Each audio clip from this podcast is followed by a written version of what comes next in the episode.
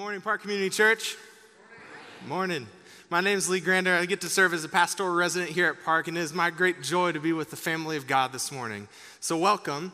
And it is also a great joy of mine to bring the Word of God from 1 John chapter 3, verse 11 through 18 to the people of God. So, if you got your Bibles, go ahead and flip through, or you got your phones, go ahead and make your way there. Meet me in God's Word this morning. And while you get there, let me just say that God's word is a lamp to our feet and a light on our path. It endures forever. It is alive and it equips us for every good work. It gives us assurance of salvation and comes from the very mouth of the one true living God. Amen? Well, would you stand with me, those who are able, out of reverence for God's word this morning?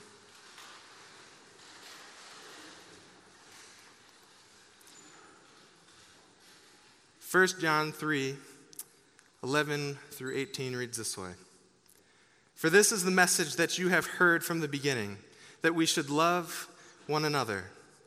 We should not be like Cain, who was, e- who was of the evil one and murdered his brother. And why did he murder him? Because his own deeds were evil and his brother's righteous. Do not be surprised, brother, that the world hates you. We know that we have passed out of death into life because we love the brothers. Whoever does not love abides in death. Everyone who hates his brother is a murderer. And you know that no murderer has eternal life abi- abiding in him. By this we know love, that he laid down his life for us. And we ought to lay down our life for the brothers.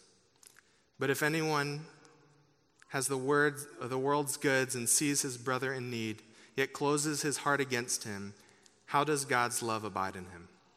Little children, let us not love in word or talk, but in deed, in truth. Church, this morning, the big idea from God's word is that genuine faith is evident by brotherly love. Genuine faith is evident by brotherly or sisterly love. Would you pray with me? Father, we come before you, say, pour out your power and love. Holy, holy, holy. You are so good to us to draw us near, God, and to gather your people. Be with us this morning. Use your word to penetrate our hearts and change our lives forever. Give us a great revelation of who you are this morning. Remind us that you are near always. We pray in Jesus' name. Amen. You may be seated.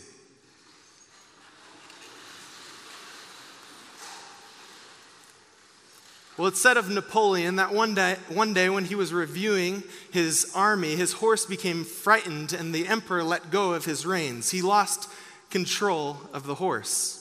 And the horse ran away at full speed, and the emperor's life was in great danger. He couldn't get a hold of the reins. But a private in the ranks saw it and sprang out towards him. He was successful in getting hold of the, the horse's head, even at a great risk of his own life. The emperor was pleased. Touching his hat, he said to him, I make you captain of my guard. The soldier didn't take his gun, he was so excited. He threw it aside and walked straight up.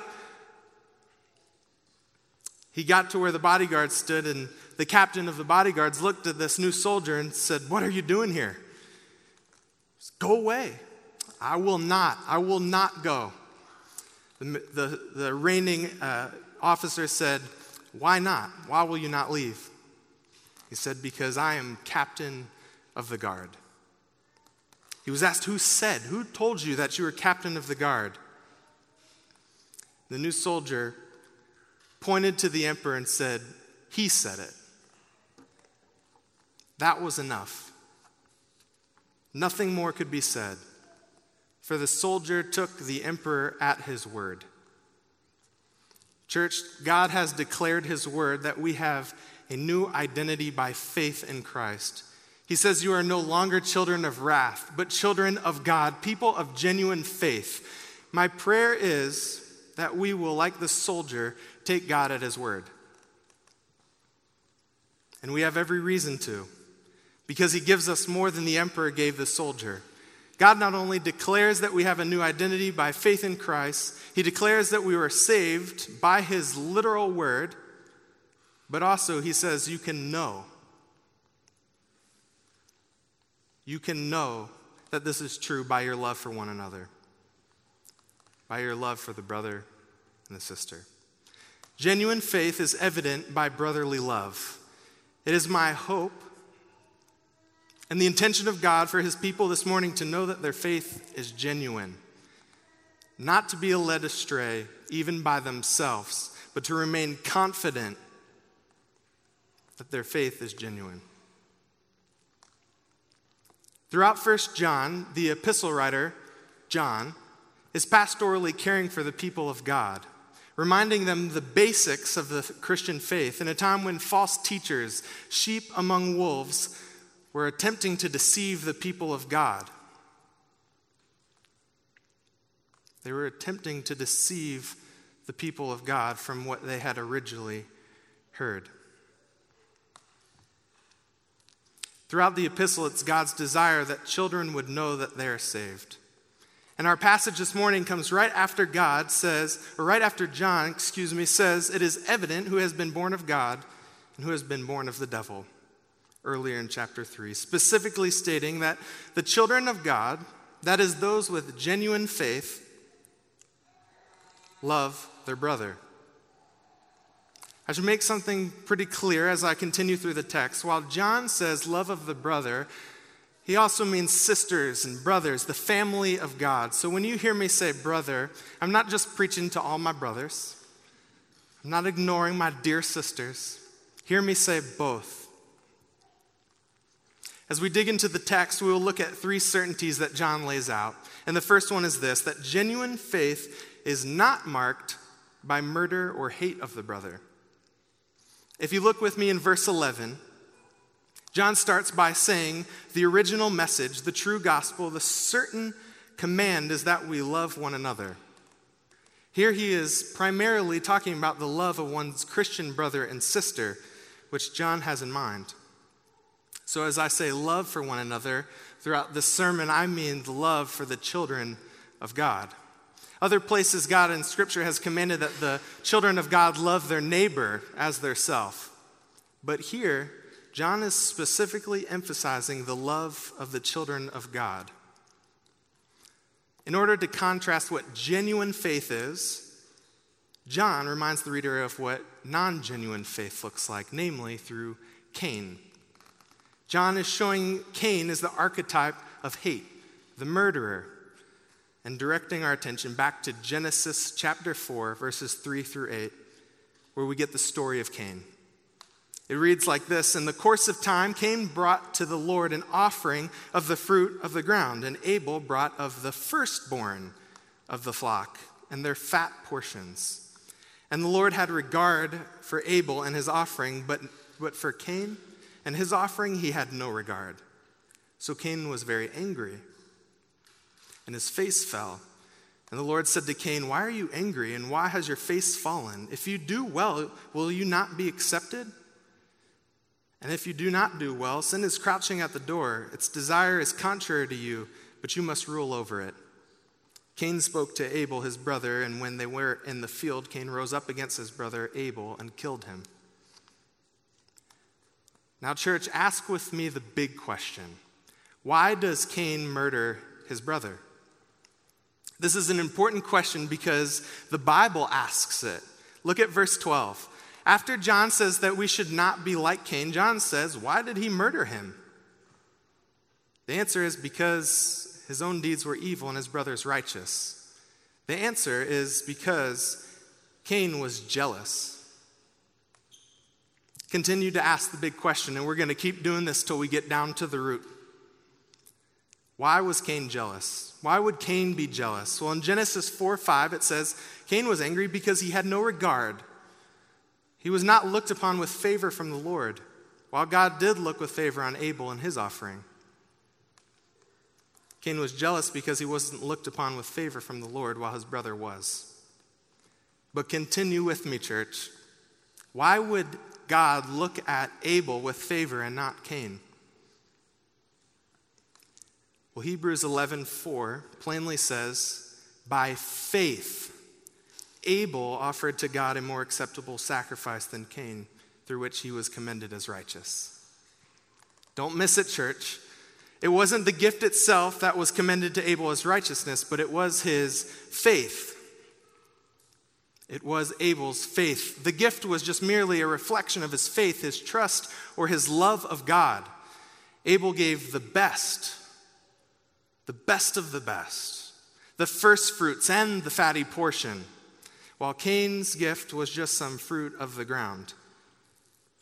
Again, it's not the gift itself that was counted to Abel as righteousness, but it was his faith. And by the way, we shouldn't be surprised at all. This seems to be the trend throughout the Bible. If we think about Genesis 15, Abraham's belief in God was counted to him as righteousness, or his faith in God was counted to him as righteousness, and that theme continues. But back to the big question why did Cain murder his brother? because he was jealous that he did not receive favor from the Lord for his faithlessness and could not stand seeing Abel receive favor from God. Don't be surprised, brothers, that the world hates you. Church, this is a cut to the heart, and we need to make sure we know this. God doesn't find favor in faithlessness. We need to check our hearts by asking us honest and tough questions? Are we giving money even to the work of the kingdom because we want to appear righteous? Or because we trust that God is worth it? Are we giving our time to volunteering to be part of the church's in crowd? Or are we doing it because we trust that God is worth getting up early and putting in the extra hours? Are we telling others that they should come to church because we know we ought to as Christians?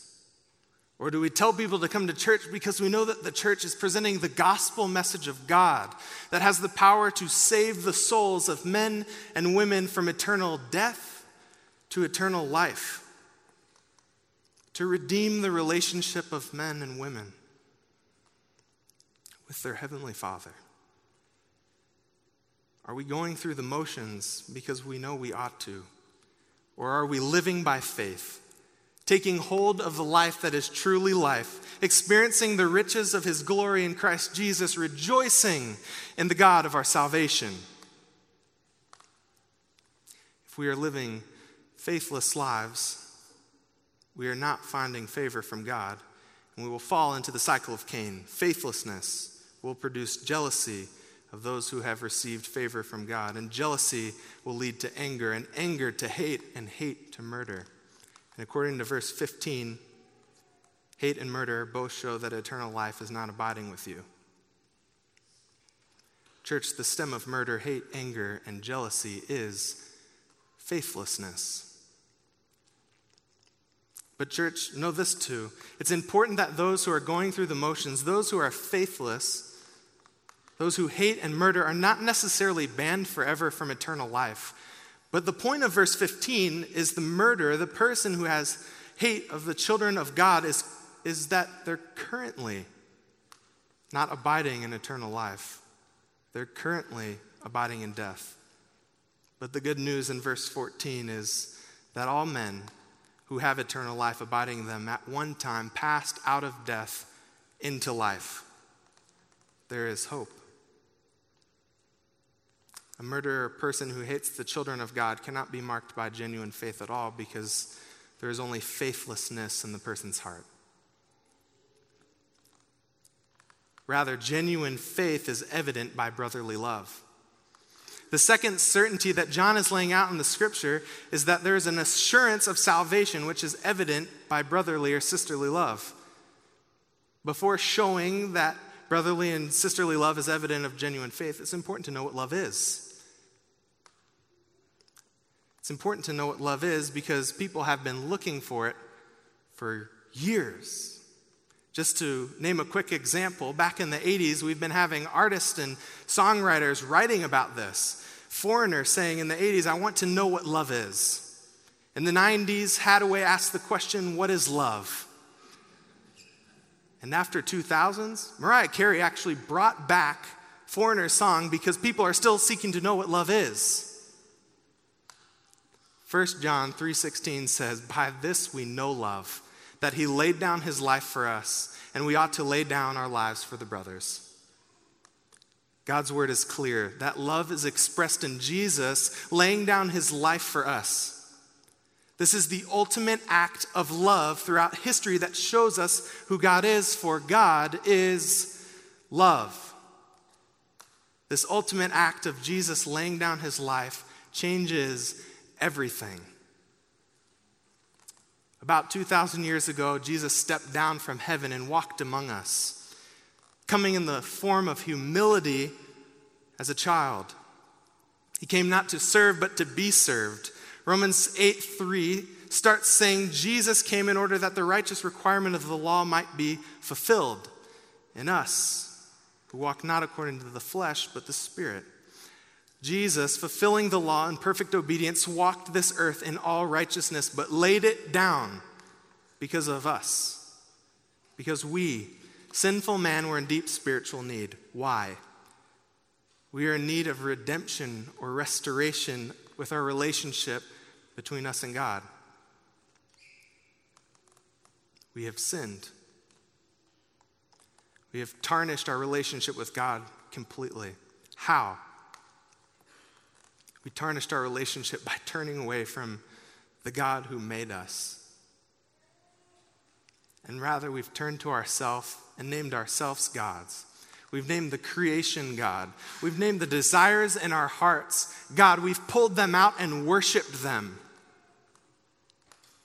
We were made to worship, but to worship God. Rather, we've worshiped ourselves, things, and desires, and for this we're liable to the righteous and just wrath of God. Jesus laying down his life in his self sacrifice on the cross, the brutalizing wrath that he endured was not to be just a demonstration of love, but to accomplish the redemption for our souls. That's love. So that we can enjoy every joy of being restored in a relationship with God who created us, because that's what God's desire is. That's why He created us, for love's sake, that we could enjoy His love and glorify Him. Jesus came so that we might be made right with God, adopted as sons and daughters of the King, made us heirs, granted us fellowship with the Father and the Son and the Holy Spirit, so that we could take hold of the life that is truly life, the one we were made for.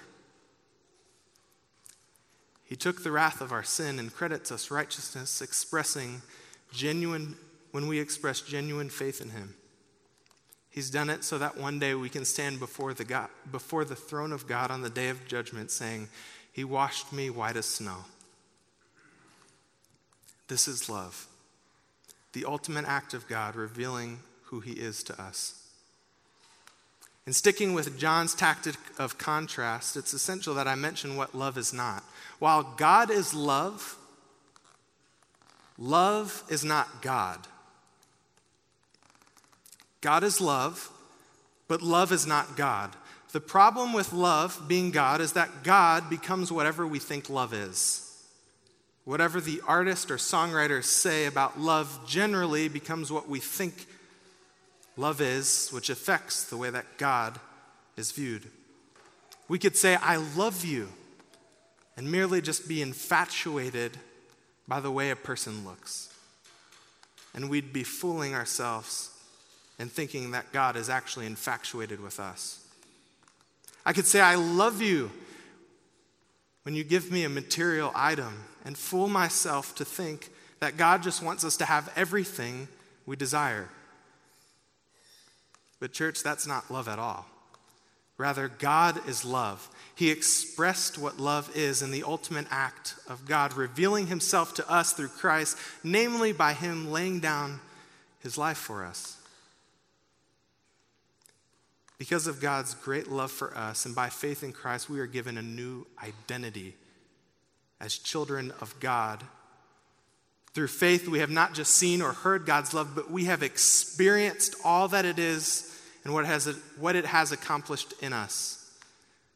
Galatians 3:26 says, "So in Christ Jesus you are all children of God through faith." We are children of God.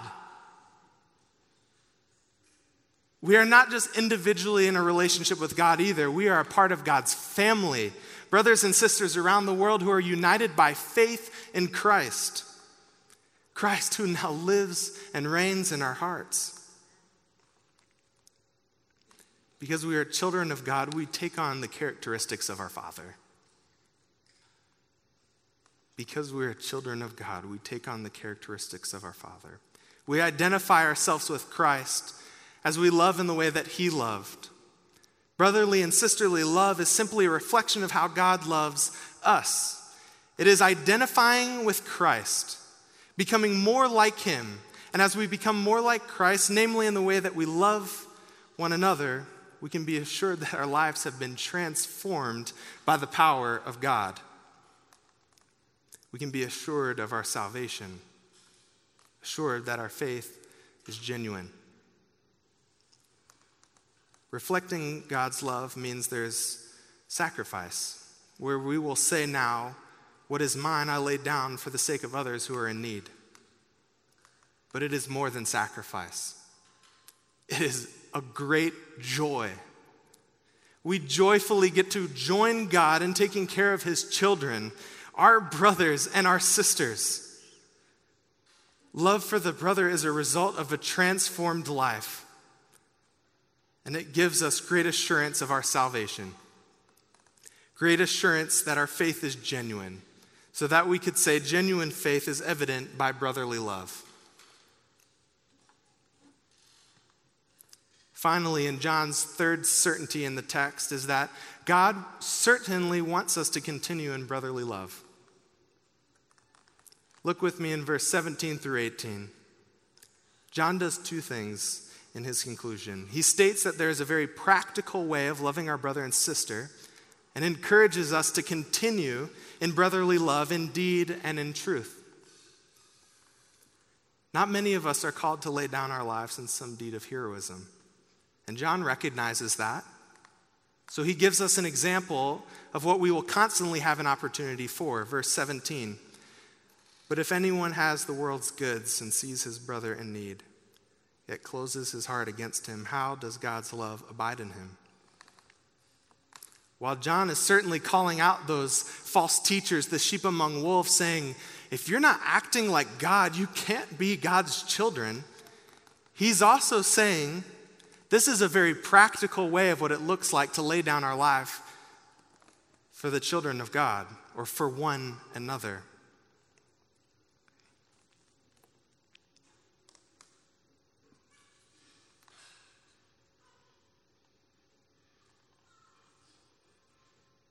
So here it is.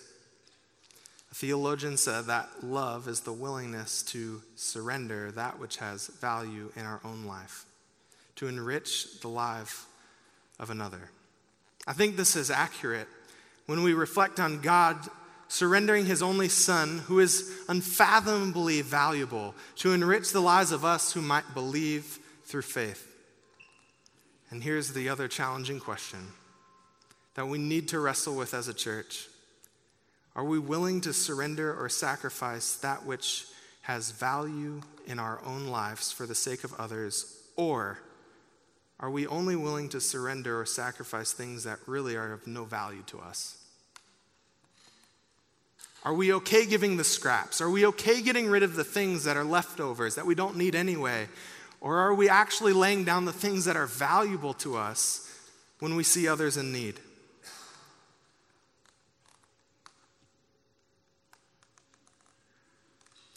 If we aren't willing to surrender that which is of value in our own lives to enrich the lives of another, it is right to question if God's love abides in you. But, church, my prayer is that we would continue to have faith like Abel and act like the church in Acts 2. All the believers were together and had everything in common. Selling their possessions and goods, they shared with anyone who was in need. This is an act of surrendering what is valuable and a reflection of men and women's lives who had genuine faith. Who had genuine faith. I'm praying that I and we would not be those who just love in word or talk. I'm praying that we would not just say we are willing to surrender what is valuable to us in order to enrich the lives of others, but we would, in deed and in truth, act in light of God's great love He has shown to us. Church, as I was preparing and praying for this morning, I was deeply encouraged by many of you. I was encouraged of the thought that my church is living this out. I've been able to see people make sacrifices amongst us to stay in the neighborhood for the sake of the gospel because God has called them here at great cost to themselves. I have heard of people making great sacrificial giving, donations for the sake of God being proclaimed, which has spurred me on. I have heard of people and seen people sacrificing their valuable time for the sake of loving each other, for the sake of comforting those who needed to be comforted, mourning with those who, who were mourning, hospital visits, home visits, late night calls, loving through difficult relationships, serving the least and the last and the poor. There were so many examples that encouraged me that made me say, I am grateful to be a part of God's church. So many examples that made my heart stand up, as my friend says. I'm grateful to be part of a church who, on a weekly basis, reminds me that God is worth sacrificing what I find valuable for the sake of my brother, because God has done that for me.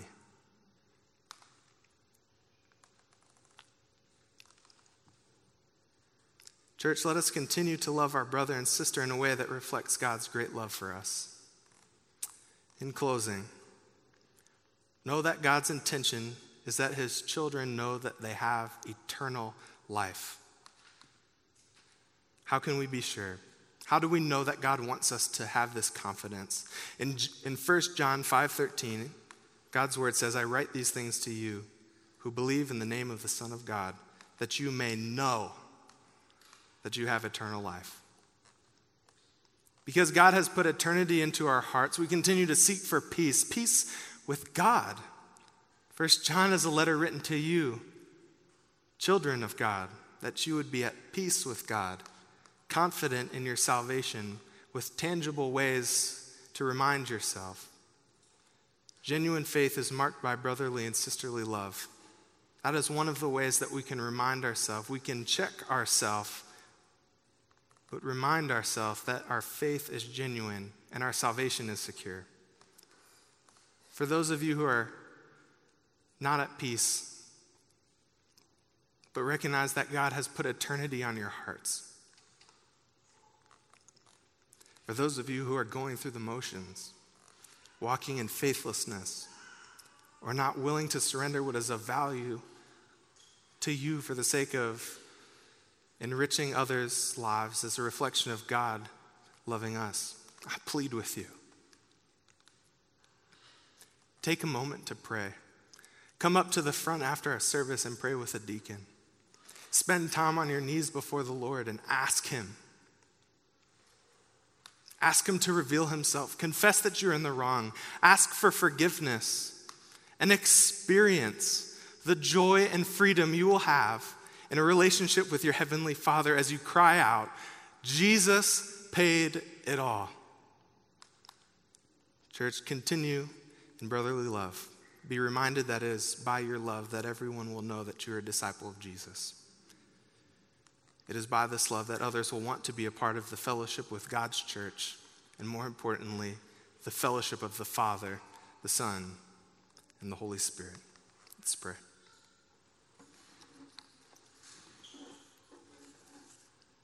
God, we are so grateful that you have continued to pursue us.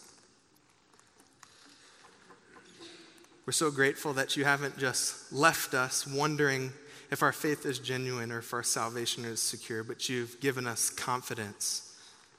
You've let us know that Brotherly love is a way to understand that we have been transformed by the power of God, that we can have confidence that our faith is genuine and our salvation is secure, so that we might be free to live in the way that you have called us, to live freely in response to how good you are, Father. We give you all praise this morning and pray that you would continue to reassure our hearts, continue to be greater than our hearts, and reassure us, Father, those, your children, that we may have confidence that our faith is genuine through brotherly love. We love you and pray in Jesus' name.